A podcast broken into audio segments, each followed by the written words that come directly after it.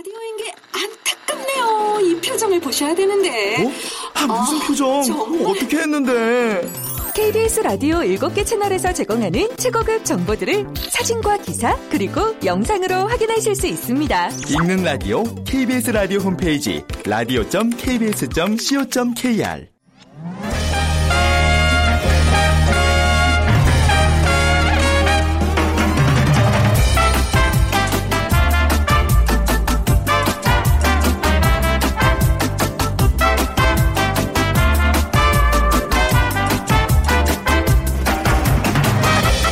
안녕하세요. 빅데이터로 보는 세상 아나운서 최원정입니다. 자, 이제 조금 있으면 점심시간인데 어떤 메뉴로 누구와 드실 거예요? 또 점심값 계산은 누가 할 것 같으신가요? 자, 요즘 직장과 식당 주변의 풍경이 많이 달라지고 있다고 합니다. 계산대 앞이 아주 북적인다는 건데요. 허세를 부리며 호기 있게 내가 낼게 하는 사람, 또 신발끈을 매며 뒤늦게 쫓아와서 안타깝게 한 발 늦었다고는 표정을 하는 사람, 이런 사람들 때문이 아닙니다. 이유는 더치페이, 뭐 각자 계산하는 사람들이 늘고 있기 때문인데요. 경제 불황, 현금 대신 카드 결제 보편화, 또 최근 SNS 송금 서비스의 확산으로 더욱 늘어난 거죠. 더 이상 300 점심값 계산은 상사와 선배들만의 몫이 아닌 것입니다. 각자 카드로 계산하는 사람이 늘면서 계산대 앞이 복잡해지고 있다는 건데요.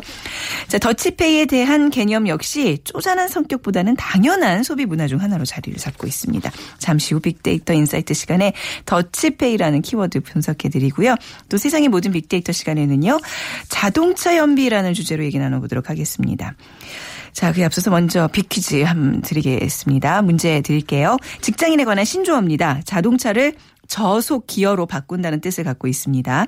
아, 빡빡한 근무 시간과 고소득보다는 비록 저소득일지라도 본인이 만족감을 느끼는 업무를 느긋하게 즐기는 사람들을 의미하는데요.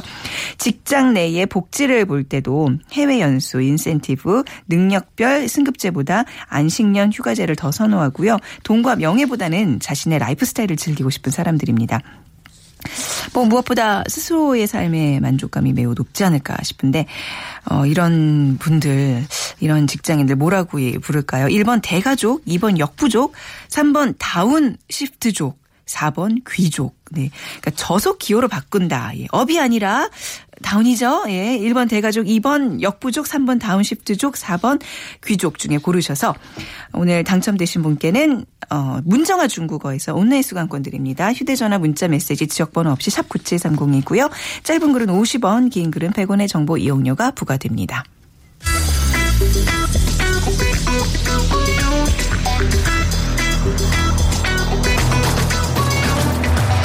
오늘 여러분이 궁금한 모든 이슈를 알아보는 세상의 모든 빅데이터. 다음 소프트 최재원 이사가 분석해드립니다. 네, 세상의 모든 빅데이터 다음 소프트 최재원 이사 나오셨습니다. 안녕하세요. 네, 안녕하세요. 네, 그 방송국 오실 때 운전해서 오시죠? 아, 네, 저는 그렇죠. 그러니까 뭐 직장도 가셔야 되고 또 방송국 뭐, 뭐 오시고 굉장히 기름값이 많이 드실 것 같아요, 그렇죠? 예, 맞아요. 기름값이 아, 의외로 많이 들 거예요. 그러니까요. 그야말로 정말 뭐 교통비도 안 나오는 이런 아, 교통비 나와요. 아, 그래요? 네, 네, 나오더라고요. 네. 아무튼 이제 뭐 특히 이제 차를 많이 이용하시는 분들은 연비에 민감할 수밖에 없는데 요즘도 그 연비에 대한 사람들의 관심이 높은가요? 어떻게 나타나죠? 그러니까 연비에 대한 관심이 계속 높아지고는 있어요. 네. 그러니까 근데 이제 왜라고 하는 거에 대해서 좀 차이가 좀 있다라는 건데 네. 2014년도에 큰 폭으로 이제 증가했고 이게 이제 2014년도부터 이게 연비에 대한 관심이 높아진 거는 약간 그, 그 배출가스하고 좀 연관이 좀 높게 네. 어, 관련성이 있었고 2016년 그 4월에 그 일본 한 자동차 회사가 4개 차종 62만 대 차량의 그 연비 조작을 시인함으로써 네. 한 상반기 5개월간 언급 량이 한 46% 가까이 이제 증가가 됐는데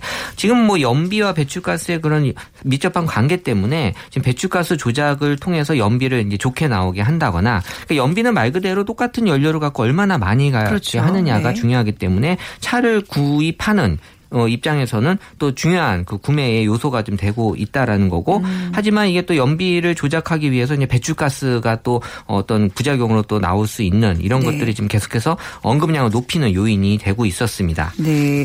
그러니까 이제 차 구입할 때요. 저도 저는 이렇게 차를 몰고 다니지 않아서 집 앞 집앞이 회사앞이고 회사앞이 집앞이라서 근데 이제 이 연비가 어떤 그 중요 요소가 되나 봐요. 그렇죠? 예, 사람들이 인식이 좀 그런가요? 그러니까 자동차를 구매할 때는 네. 연비뿐만이 아니라 모든 게 다 이제 요소가 되고 음, 있는 건데 네. 그 연비를 뭐 당연히 이제 구매 요소 중에 하나로 이제 꼽을 수 있는 거고 네. 그러니까 그 순위로만 봤을 때는 이제 가격을 제일 높게 생각하고 있고요. 네, 구매할 네. 때 네. 그다음에 이제 모델, 음. 그다음에 이제 서비스, 그다음에 엔진, 그리고 성능. 그 연비가 사실 이 요소로만 봤을 때 그렇게 높게 나타나고 있진 않았어요. 어, 그러니까 다 이런 거에 밀리는 거네요. 가격, 뭐 모델 서비스 이런 그렇죠. 거. 그러니까 사람들이 그만큼 이제 지금은 연비에 대해서 그렇게 민감하게 어, 어. 뭔가 결정적인 요소로 생각하고 있지는 않았다라는 게 SNS에서 어, 보였고요. 그게 왜 그러냐면 요즘 차들 연비가 다 좋잖아요. 그러니까 그렇죠. 웬만하면 다 좋으니까 맞아요. 그래서 예, 연비로? 어떤 그 차별화를 하기가 쉽지 않다라는 예. 거고 또 하지만 이제 그 하이브리드 차라든지 음. 경차,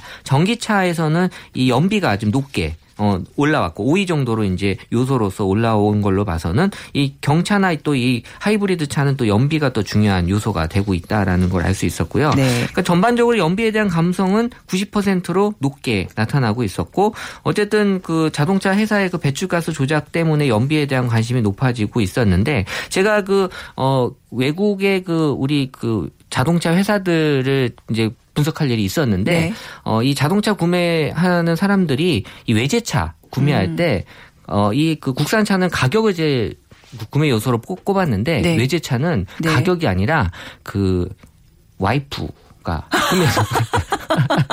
왜냐하면 의외의 또 요소가 어, 이렇게 개입이 왜 되는군요. 그런가 했더니 네, 부인, 외제차를 네. 구매할 때 네. 이 부인의 허락을 받지 않으면 외제차를 구입할 수가 없었다라는 게 아. 그래서 이제 그게 한 3년 전에 분석했을 때 아, 나왔던데요. 그래서 네. 이제 외제차 광고를 할 때그 네. 부인을 공략하는 광고를 음. 하면 어 아무래도 그 확률이 높다라는 네. 게 그때 나왔던 연비보다는. 부인이다. 그렇죠. 이게 사실 이해가 되는 얘기였어요 그때 네. 그 당시에는. 부인을 공략하려면 이 연비를 이렇게 굉장히 그렇죠. 잘 설명할 필요도 네, 있어요. 왜이 예. 차를 사야 되는지 그렇죠. 네. 뭐 안전성 이런 것들을 많이 했겠죠. 아, 네.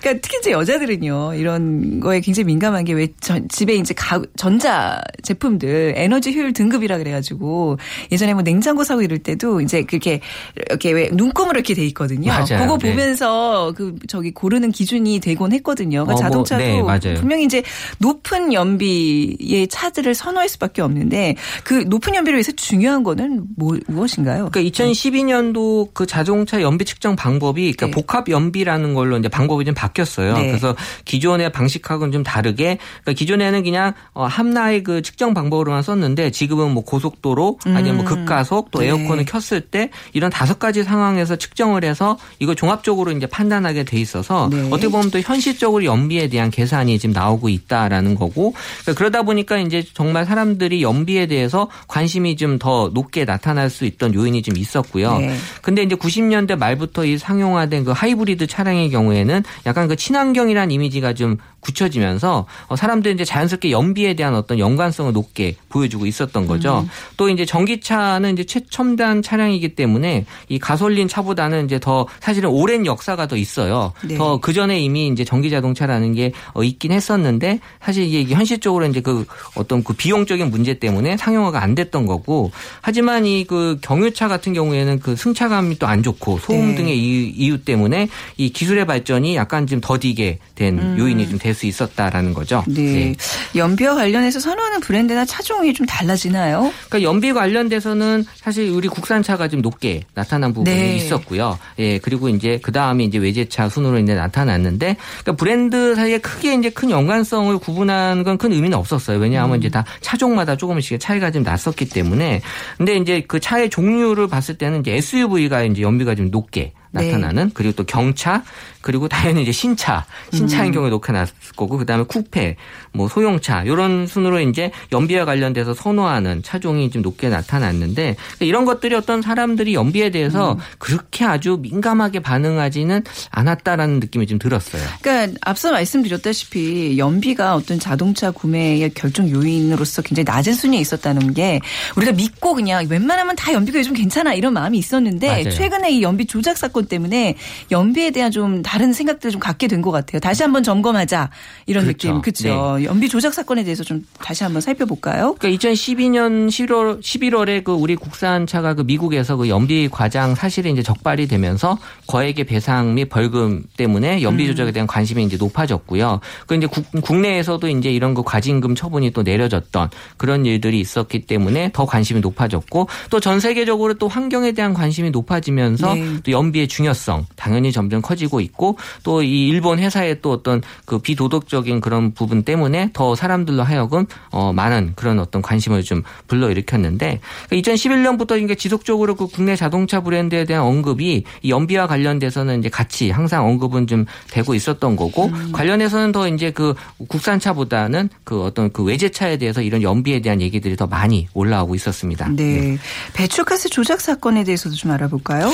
일명 그 디젤 게이트 사건이라고 이제 네. 통칭을 하고 있는데, 그러니까 자동차 배출가스의 그 유해성과 환경에 대한 관심이 일단 높아지면서 음. 이 9월에 2015년 9월에 한 미국의 그 자동차 회사가 어 그 디젤 배기가스 조작을 둘러싼 네. 일련의 그 스캔들을 이제 말하게 됐고요. 네. 어, 미국 회사는 아니죠. 독일이죠? 독일 회사죠. 예. 네. 네. 그래서 이 기준치의 40배를 넘는 사실이 밝혀졌고 이를 속이기 위해서 이제 주행 테스트 중에 그 배출가스 그 저감 장치가 작동하도록 그러면 이제 연비가 더 높아지니까 네. 이런 것들이 이제 어 어떤 그 밝혀지면서 어 어떤 문제가 됐었는데 사실 그 화석 연료로 쓰는 이 구동 장치 이 자동차는 아무리 기술이 발전을 해도 이 환경 오염에 대한 어떤 어 구치 아주 대책을 세울 수는 없는 거거든요. 네, 네. 그러니까 자동차의 어떤 종류를 바꾸지 않는 한 이 부분은 사실 해결하기 어려운 문제긴 한데 이 SNS 감정 감성은 이제 급격하게 이제 좀 나쁘게 어, 네. 높아지기 시작을 했고 그러니까 이런 것들이 이제 지금까지도 계속 사람들로 하여금 어, 배출가스에 대한 그또그 외제차 그리고 이제 그 디젤 차에 대한 어떤 연비에 대한 어떤 약간 부정적인 관심들이 높게 올라오고 네. 있었습니다. 최근에도 이 미세먼지 주요 그 원인으로서 디젤 자동차들을 언급하기 때문에 디젤 차에 대한 이미지가 좀 안 좋아지고 있는 것 같아요. 이런 사건과 또 미세먼지랑 또 결합이 돼서 말이죠. 네, 맞아요. 네. 2009년 5월에 그, 그 당시 법 개정으로 이제 디젤 이미지는 이제 고연비, 네. 고효율, 뭐 클린 디젤이라는 이미지가 좀 있었는데 사실 그러면서 이게 디젤 차량 판매량이 그 당시에 되게 높게 음. 이루어지고 있었거든요. 근데 이제 그 이후에 이제 2011년도부터 생기는 여러 가지 그 사건 그리고 네. 어떤 얘기들 때문에 디젤차에 대한 감성이 이제 나빠지기 시작을 했고 네. 어쨌든 이 환경 오염에 대한 어떤 사람들의 또 인식 자체도 좀 많이 좀 변화가 되면서 어, 이 부분이 이제 뭐 나만 어쨌든 연비 좋으면 상관없지가 아니라 지금은 네. 이제 전체적으로 환경 오염에 대한. 관심이 높게 네. 어, 나타나 있는 것 같아요. 네. 그래서 이제 친환경 자동차에 대한 지금 관심들이 높아지고 있어요. 어떻게 이걸 구입할 수 있을까? 좀, 좀 가격이 아직까지 좀 높고 그렇잖아요. 그렇죠? 그렇죠. 네. 이게 아무래도 그 전기 자동차에 대한 관심이 이제 높게 나타나고 있는데 네. 사실 이제 전기 자동차가 이제 국내에 도입이 되기 어려운 여러 가지 그 여건들이 얘기들이 좀 많이 나오곤 있어요. 그 충전 문제가 이제 가장 큰 문제인데 음. 네. 사실 이 미국 같은 경우는 워낙 이 주차 공간이 넓고 음. 내가 아무데다 놓고 충전을 해놓고 있으면 되는데 네.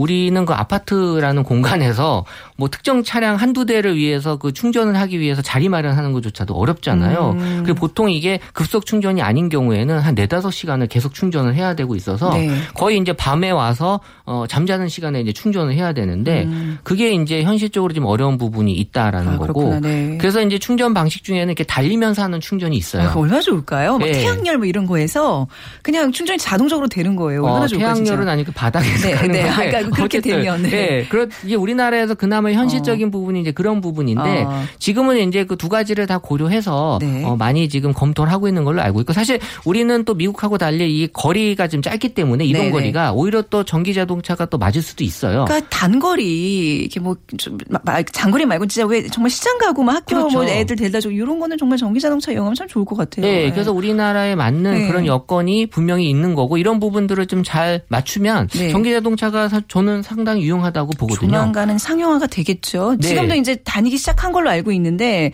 저 그 전기 충전하는데 이렇게 본 적 있거든요. 아, 지금도 있어요. 예, 예. 근데 저기 누가 저거를 충전할까? 저도 그 네. 미국에서 전기 자동차를 네. 직접 몰아봤는데 아 그래요. 어, 사실 승차감은 어때요? 어, 느낌은 전혀 뭐 일반 차량과 느낌은 전혀 차이가 없었어요. 그래요. 단지 어. 이제 그 뭐 시동 거는 이런 게 없을 뿐이고 네. 그냥 내가 밟으면 가고 아 그래요. 네, 전기 자동차가 배터리이기 때문에 네. 모터기 때문에 이제 그런 방식을 쓰는 거고 어. 그러니까 미국에서도 이 전기 자동차를 타는 거에 대해서 되게 좋게 생각하더라고요. 그래서 음. 제가 운전할 때 옆에서 네네. 그 차량을 딱 열더니 어. 나보고 엄지 손가락을 딱 어, 치켜들더라고요. 의식, 있는 사람이라며 이렇게 딱. 어, 어. 그러면서 어 my next car라고 해서 이 차는 다음에 나의 차다라고 하셨는데 네. 그분 지금 타고 다니는 걸 봐서는 next는 좀 힘들 것 같아요. next next쯤. 어, 그러니까 그런 걸 타고 환경에 대해 관심이 있는 사람들한테 이렇게 엄지척을 해줄 수 있는 어떤 사회 그렇죠. 인, 저 문화 인식의 자체가 개선 예, 그렇죠. 어느 정도 돼 있는 것 같아요. 그렇구나. 네. 저도 좀 친환경 자동차에 대해서 관심을 가져보도록 하겠습니다. 자, 오늘 연비에 관한 얘기 나눠봤고요. 가시기 전에 비퀴즈 문제 다시 한번 좀 주세요. 네, 그 자동차를 저속 기호로 바꾼다는 네. 뜻을 가지고 있는 직장인 신조어를 맞춰 주시면 되는데 이 빡빡한 근무 시간과 고소득보다는 비록 저소득일지라도 본인이 만족감을 느끼는 업무를 느긋하게 즐기는 사람을 음. 의미하고 직장 내 복지를 볼 때도 해외 연수, 인센티브, 능력별 승급제보다 안식년, 휴가제를 더 선호하고 네. 돈과 명예보다는 자신의 라이프 스타일을 즐기고 싶은 사람들입니다. 음. 그러니까 스스로의 삶의 만족감이 매우 높지 않을까 싶은데요. 네, 이런 1번 사람들. 대가족, 음. 2번 역부족, 3번 다운시프트족, 4번 귀족. 네. 근데 참 아이 둘의 가장이시잖아요. 네. 이렇게 살고 싶어도 이게 또 소득을 생각하면 정말 좀 어렵죠. 그렇죠. 현실적인 부분이 더 크죠? 그렇죠. 네. 네. 자, 근데 뭐 아무튼 이런 족들이 요즘 있다고 합니다. 느긋하게 즐기는 사람들 골라주시면 되고요. 휴대전화 문자 메시지 지역번호 없이 샵 9730 짧은 글은 50원 긴 글은 100원의 정보 이용료가 부과됩니다. 자 다음 소프트 최재원 이사와 함께했습니다. 감사합니다. 네, 감사합니다.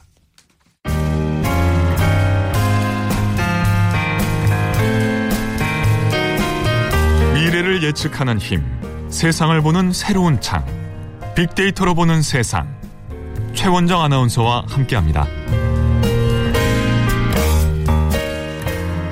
자, 빅데이터 insight 시간입니다. 타파크로스의 김용학 대표와 함께하겠습니다. 어서 오세요, 대표님. 안녕하세요. 네. 자, 오늘 더치페이라는 주제에 얘기 나눠보겠습니다. 근데 실제로 그, 저 더치 네덜란드잖아요. 네, 네덜란드에서 그렇죠. 온 사람한테 더치페이 얘기했더니 이건 잘못된 그거라고 자기네 나라랑 아무 상관없는 예, 야, 뭔가 그, 용어에 뭐 약간 예. 문, 문제가 있다는 식으로 얘기하더라고요. 유래를 찾아보면 네, 네. 영국과 네덜란드의 갈등 구조에서 나온 건데 네. 중세에서 근세로 넘어 오면서 해상 무역 주도권을 가지고 두 나라가 여러 번 전쟁을 했잖아요. 네. 그 과정에서 네덜란드에 불만을 갖고 있는 영국인들이 네덜란드를 조금 네덜란드의 문화를 비하적 개념에서 그렇죠. 얘기하는 데서 유래가 된 그랬다면서요. 거죠. 네. 어, 그냥 막 질문을 던져들게 대표님 막 대답이 술술 나오시네. 자, 더치페이. 근데 요즘 제가 이거 굉장히 재밌는 주제라고 생각을 했던 게 신촌에 대학가에 한번 밥을 먹으러 갔거든요. 네. 근데 뭐 설렁탕 그릇을 이제 뭐 회사 지- 직장 동료들이랑 네. 나눠 먹고 있는데 학생들이 저 구석에서 한 10명 가까이 밥을 먹더라고요. 네. 근데 이제 그 중에는 좀 나이 많은 학생도 있고 좀 어린 아이도 있고 해서 저는 어, 저거 누가 사나 잠깐 네. 궁금했는데 아니나 다를까 딱 밥 다 먹고 나서 카드를 하나씩 들고 줄을 쫙 서더니 저는 특 먹었어요. 저는 보통 먹었어요. 네. 7,000원, 9,000원 자기가 다 긁더라고요. 카드를. 네, 네, 그렇죠. 또 이제 일부는 현금을 내고 아니 저거는 무슨 문화지? 요즘 그렇더라고요. 그러니까 네. 더치페이 문화가 어떻게 보면 새로울 건 없거든요. 네. 무려 30년 전에 제가 대학교 처음 입학했을 때도 더치페이를 하더라고요. 그게 일반적이진 않았지만 네. 당시에 커피값이 300원이었는데 자기 커피값 300원짜리 동전을 탁탁 놓는 언제적 거예요. 학교를 다니시면 300원이요. 네. 네. 아. 그런데 이걸 데이터로 살펴보면 재밌는 네. 것이 우리나라 외환위기가 나, 음. 나왔던 97년도에도 더치페이와 연관된 담론이 굉장히 커졌었어요. 네. 최근 들어서 더치페이와 관련된 문화가 또 이슈가 되고 있는 거는 최근에 경제 불황이 깊어지고 있는 거하고 맞습니다. 네. 관련성이 높은 것 같아요. 그래서 데이터 분석을 할 필요가 있다라고 생각을 한 거죠. 뭔가 이 저 성장 시대의 새로운 문화라고 봐야 될 것 같아요. 네. 언급량이 많이 늘어나고 있는 거죠. 예. 그렇죠. 실제적으로 지난 1년간에 네. 2015년도 5월과 2016년도 5월 동기간의 데이터를 분석을 해보니까 작년에 비해서 올해 음. 같은 경우는 약 130% 이상 증가를 했거든요. 네, 네. 그러니까 예전에 말씀하신 것처럼 어, 식사를 같이 하면 복학생이 내거나 직장에 상사가 내거나 이런 네. 것이 좀 일반적이었는데 최근에는 그렇지가 않은 거고요. 네. 이러다 보니까 이 사람들이 몰리는 점심 시간이 되면 각자 결제를 하느라고 줄을 서고 네. 그 식당이 북사통이 되는 것이 이제 이슈가 되고 있는 상황인 거죠. 아 예전에는 그러니까 지금도 저는 아직도 그러거든요. 뭐 밥값을 이제 뭐 게임을 해서 낸다거나 카드를 싹 걷어가지고 주인 보고 하나 고르세요. 뭐 이런 네, 그런 네. 재미가 있었는데 이제는 그것도 어떻게 보면 이제 기성 세대의 아주 구악습 뭐, 뭐 약간 그렇게 좀 네. 느껴지는 것 같아요. 네. 저는 개인적으로는 사실 굉장히 많이 좀 아쉬운 게 네. 우리나라의 고유한 문화가 공동체 맞습니다. 문화이고 네. 우리라는 개념이 있거든요. 네, 네. 여담이긴 합니다만 저는 지방학생이어서 어렸을 때 하숙을 했는데 네. 용돈을 용돈이 올라오면 제일 먼저 식권을 구매하거든요. 네. 그런데 그 한 달짜리 식권이 일주일도 간 적이 없었어요. 아, 친구들 나눠주는 친구들하고 같이 먹다 보니. 네. 근데 처음에 한두 달은 이제 여- 굉장히 힘들었죠. 근데 그 다음 달이 되니까 친구들이 이제 다 아는 거예요. 그래서 나머지 기간 한 3주를 저를 식사를 해결해 주는 음. 그렇게 된다니까요. 네. 예. 근데 그 안에서 흐르는 어떤 우리라는 맞습니다. 개념, 네. 밑정 이런 것들이 있었는데 최근에는 합리적이고 또 네. 개인적인 것이 시대가 지다 보니까 음. 그런 문화가 좀 더치페이 문화로 네. 바뀌어서 드러나는 게 아닌가 네, 싶습니다. 그러니까 어, 이건 정말 전적으로 그냥 대표님이나 저의 기준에서 이제 바라보는 그렇죠. 더치 문화고요. 네. 연관어를 통해서 좀 본다면 더치페이 네. 문화 어떤 것들이 있을까요? 먼저 네. 더치페이를 하는 품목을 살펴봤는데요. 네. 아무래도 가장 많이 나오는 것이 식사라든지 커피, 고기와 음. 같은 종류였습니다. 문화상품권이라든지 이런 것들, 그러니까 극장이라든지 어떤 네. 다른 문화생활은 그 다음 순위로 나타났고요. 또 더치페이를 하고 있는 관계를 살펴보니까 네. 친구나 학생, 회사, 어, 연인 이런 순으로 나타났어요. 아무래도 그 지갑이 얇은 음. 친구 관계나 학생들 그리고 최근에는 상사분들도 네. 그 팀원들 데리고 나와서 밥 사주기 굉장히 부담스럽잖아요. 부담스러워요. 맞습니다. 네. 그래서 이제 이와 관련된 고민이라든지 음. 아니면 뭐 이런 것들이 좀 나타나는 것 같고 제가 다른 나라의 데이터를 좀 살펴보니까 네. 우리가 더치페이를 하면은 굉장히 쪼잔해 보이고 남자답지 못하고 뭐 이런 선입견들을 갖고 있는데 네. 이게 정말 잘못된 편견이었더라고요. 어. 어, 해외의 경우에도 살펴보면 데이트를 시작할 때 남성이 지불하는 경우가 약 40%. 네. 데이트가 지속되는 과정에서 남성이 지불하는 경우가 약 20% 그리고 네. 무조건 남성이 지불하는 경우가 약 10%로 나와서 우리나라뿐만 아니라 해외에서도 네. 아무래도 진화론적인 관점에서 보면 좀 더 취업이 용이하거나 네. 경제력이 있는 남자가 여성하고의 관계에 있어서 어, 지불을 하는 비중이 높게 나왔더라고요. 그래서 이 더치페이를 꼭 연인 관계나 남성 음. 네. 여성 관계에서 할 때 남성이 지불을 해야 되는 것이 어, 여성들이 꼭 맞다라거나 혹은 음. 그 관계에서 어, 누가 지불하는 것이 옳다 이런 관점은 조금 맞지가 않은 것 그러게 같아요. 말입니다. 더 웃긴 그 풍경 중에 하나는 왜 소주를 나눠 먹더라도 이게 한 잔에 700원 꼴이라 그러더라고요. 네, 그래서 그렇죠. 나이가 내가 넉 잔 먹었으면 47이 내가 2,800원 낼게. 뭐 이제 이런 식으로 소주 한 병에 대해서도 더치페이를 적용하는 경우들이 있던데 하여튼 좀 네. 낯설어요. 제가 보기에는. 근데 그렇습니다. 이게 경기 불황이니까 더치페이에 대한 인식이 확실히 이제 좀 달라지고 있다고 봐야 될 것 같아요. 네, 그렇습니다. 네. 그 더치페이가 아까 말씀드렸던 네덜란드의 용어에서 네. 이게 어, 유래로 보면 한턱 쏜다는 의- 의미인데 아, 그런가요? 예, 아, 그러니까 예. 어, Dutch treat라는 것이 이제 네덜란드 아, 사람들이 그치. 손님을 대접하는 접대 문화에서 네. 나온 것인데 사실은 네덜란드 사람들이 원하는 사람한테만 지불을 하고 그렇지 않은 사람들은 지불하지 않는다라는 거를 영국인들이 이제 음. 네. 비꼬아서 얘기를 한 것이죠. 어, 실제 데이터를 살펴보니까 시- 약 어, 1997년도, 96년도 이쯤에 네. 주요 일간지에서 어, 더치페이 문화가 확산된다. 뭐 식단과 문화가 변하고 있다 이런 얘기가 나오기도 하고 네. 국민경제교육연구소에서 청소년의 소비의식 조사를 해보니까 더치페이가 좋다라고 답한 청소년들이 약 86%나 어? 차지를 했어요. 그런데 그때 청소년 이었던 분들이 지금 커서 기성세대가 되어 있고 그렇네요. 40대가 되니까 10년 후에 지금 예, 더치페이에. 대한 인식 자체가 그때서부터 굉장히 많이 바뀌었다라고 볼수 있는 것이고요. 아, 10년이 훨씬 넘은 기간이군요. 97년, 그렇습니다. 약 96년 20여 년 가까이 되는 오, 거죠. 그러네요. 근데 이게 단순히 아 이걸 내가 밥값이나 커피값을 혼자 다 쏘면 부담스러워. 이 뭐 경제적인 요, 요인 때문만은 아닌 것 같아요. 다른 요인들도 있죠. 그렇습니다. 더치페이 방식이 네. 이미 일상화되어 있는데 네. 이런 것들이 사회적 결제 수단에서 얼마나 용이롭게 하느냐의 관점도 살펴볼 음. 필요가 있을 것 같아요. 최근에는 그 모바일 device가 발달하면서 결제 수단이 같이 많이 발달을 했고 네. 현금을 소지하는 비율이 굉장히 줄었거든요. 네, 맞습니다. 네. 한국은행이 발표한 자료를 보니까 2014년도에 현금 보유량이 약 7만 7천 원이었는데 음. 지금은 3, 3천 원 정도가 감소한 7만 4천 원 정도로 나타났고요. 네. 지불하고 있는 것도 보니까 신용카드나 체크카드, 직불카드의 사용 빈도가 약 53%로 음. 현금의 36%보다 훨씬 더 높게 나타난 거죠. 네. 점점 더 현금 없는 사회가 일반화되어 있고 카드를 쓰는 것이 일상이 되었다라는 얘기인 거죠. 네. 그리고 국세청 조사에도 어, 살, 살펴보니까 데이터가 나왔는데 2009년에는 카드 사용 비율이 약 12억 건이었대요. 음, 네. 근데 2013년도에는 26억 건으로 약, 어, 두배 이상 증가했고, 결제한 평균 금액이, 어, 2009년도엔 4만 원에서 2013년도에는 2만 9천 원으로 줄어들었대요. 그러니까 네. 소액 결제일수록 카드를 사용하는 빈도가 늘어났고, 음. 이런 것들은 앞으로도 굉장히 급속히 네. 진행될 거라는 거죠. 왜 근데 이제 그냥 그때 그때 카드로 서로 더치페이 하는 거는 좀 괜찮은데요. 뭐 조금 그 비용이 좀 올라가는 예를 들어서 소고기 집에서 뭘 먹었다. 네. 그래서 자 내 통장으로 이제 내일까지 뭐 만 원씩 뭐 만 오천 원씩 송금을 해. 뭐 이런 네. 경우에는 그 또 카드를 낸 사람이 연말정산에서 혜택을 볼 수 있고 아, 뭐 이런 그렇죠. 이런 계산까지 다 하고 요즘 그러더라고요. 어, 정말 빡빡해진 사회인데요. 그렇죠. 네. 네. 근데 아무튼 더치페이 문화가 지금 정착이 되고 있고 그게 이제 일반적인 어떤 현상이 되고 있다. 앞으로는 더치페이 문화가 좀 어떻게 달라질까요? 좀 전에 말씀드렸던 네. 결제 수단의 발달에 따라서 훨씬 네. 더 급속히 가속화될 것 같은데요. 음. 꼭 남의 계좌를 물어서 그 계좌를 송금하지 않아도 되는 서비스가 이미 나왔잖아요. 네.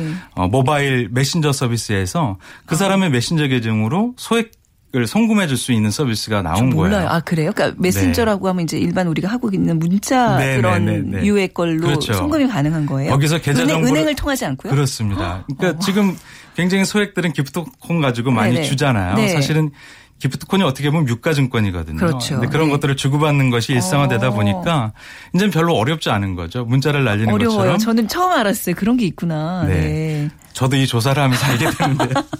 어, 아, 은행을 통하지. 그러니까 소액이라 그러면 얼마까지 이렇게 문자로 주고받을 수 있는 어, 거예요? 그것까지는 제가 미처 네. 조사를 아, 못했는데 그러니까 아주 이제 큰 금액이 아닌 아닌 경우에는 이상, 예, 네. 가능해질 것으로 보입니다. 그렇군요. 아무튼 이제 더치페이 문화가 더 정착을 할 수 있게끔 이런 좀 결제 방식이 달라지고 있다. 네.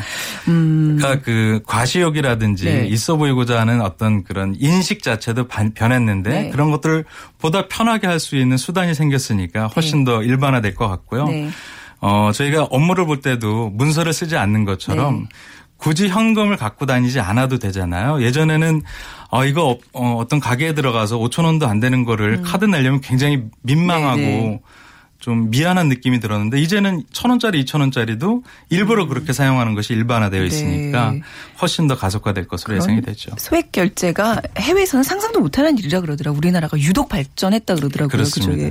아 근데 이제 왜 내가 오늘 사잖아요. 뭐 예를 들어서 이제 김영 대표님이랑 저랑 식사를 하러 갔어요. 제가 이제 결제를 하면서 이제 못하게 하잖아요. 이제 네. 그렇죠. 또 결- 계산대 앞에서 막 싸워요. 네, 네. 아왜 이러세요? 여기는 이제 제 구역이니까 제가 사겠습니다. 네, 네. 그래서 이제 뭐 4만 한 8천 원짜리를 이제 제가 계산 했다. 네. 그러면 나중에 누군가 언젠가 그걸 다시 사주실 거 아니에요. 그렇죠. 그죠. 예. 네. 그게 그게 믿고 사는 사회 아닐까요? 그러니까 근데, 근데 어. 내가 샀는데 제가 네. 사지 않아라고 마음을 또 상처를 받는 사람들이 있는 것 같아요. 어. 최근엔 굉장히 가까운 친구끼리 네. 한턱을 내고자 해서 갔는데 네. 그 한턱의 비용이 예상보다 높게 나온 거예요. 그래서 네. 민사소송을 간 사례가 있었어요. 어떡하면 좋아요. 그래서 법원에서 한턱의 규모는 이렇다라고 아. 판례로 나온 경우도 있었죠. 아, 그 한턱이 도대체 얼마일까? 뭐 상황마다 다르겠죠. 어떤 네, 네. 예, 소비 뭐 소득 수준에 따라서. 근데 저는 그렇게 내면서 꼭 그 얘기를 하거든요. 다음부터 우리 안 볼 거면 네가 사. 근데 그렇죠. 다음 볼 거면 우리 내가 사, 사게 해줘. 뭐 이런 그렇죠. 식으로 네. 그렇게 이어갔던 어떤 문화인데 말이죠. 네, 정이 이어지는 것 같아요. 네, 그죠. 정말. 네. 자, 더치페이에 대한 소비 행위 오늘 좀 내용을 좀 정리해 볼까요? 네. 네, 더치페이의 확산 이면에는 네. 현금 소지 비율이 줄어들고 카드 사용이 증가하는 소비 행위의 패턴 음. 변화가 중요하게 자리 잡고 있고요. 이 한턱 쏘는 소비가 꼭 어, 불합리적인 방식이 아니다. 네. 그러니까 그렇지만 내가 내 스스로의 삶을 합리적으로 이용하기 위해서는 각자의 소득을 자기 규모에 맞게 하는 것이 좋다라는 네. 인식의 변화가 자리 잡고 있는 것 같아요. 그래서 더치페이가 더 이상 특별한 행위가 아닌 일상적인 행위로 변화되면서 앞으로도 훨씬 더 발전될 것으로 보입니다. 네. 근데 이제 약간 나이 드신 분들도 괜히 이런 문화에 편승할 필요는 없는 거잖아요. 있으신 분이 더 쓰면 되는 거잖아요. 그렇죠. 아 근데 이게 또 젊은 사람들의 문화라고 괜히 이제 젊은 사람들 이렇게 모아놓고 어디 회식을 갔다가 요즘 너희들은 더치페이 한다면 오늘도 더치페이 이거는 좀 아닌 것 같아요. 네. 그렇죠. 자기 네. 규모에 맞게 하는 것이 좋고요. 김혜호 대표님이랑 식사 많이 하러 가야 되겠어요. 300원짜리 커피 드셨던 분한테 우리가 커피 한번 얻어 먹어 봅시다. 네. 자, 오늘 더치페이에 대한 이야기, 얘기 좀 자세 하게 빅데이터 insight 시간을 통해서 나눠봤습니다. 타파크로스의 김용학 대표였습니다. 감사합니다. 감사합니다. 네. 자, 오늘 downshift족 정답이고요. 5144님, 바쁘게만 살아온 제 인생 올해는 꼭 downshift 되었으면 좋겠습니다. 하고 보내주셨고요. 그리고 8087님, 계약직 기간 7개월을 끝내고 오랜만에 여유롭게 듣고 있습니다. 일이 끝난 건 아쉽지만 방송을 다시 들을 수 있어서 좋네요. 하셨고요. 3078님, 네, 제가 항상 꿈꿔왔던 개념이 바로 이런 단어로 표현되고 있어요. 하셨 어요. 그리고 4515님, 아버지 혼자 중국어 독학하시는데요. 수강권 선물해드리고 싶습니다. 제가 못 사드려도 퀴즈로라도 선물해드릴 수 있게 도와주세요. 하셨는데 정답 잘 맞춰주셨으니 저희가 인터넷 중국어 수강권 보내드리도록 하겠습니다. 자, 빅데이터로 보는 세상 오늘 방송 마무리할게요. 내일 오전 11시 10분에 다시 찾아뵙죠. 지금까지 아나운서 최원정이었습니다. 고맙습니다.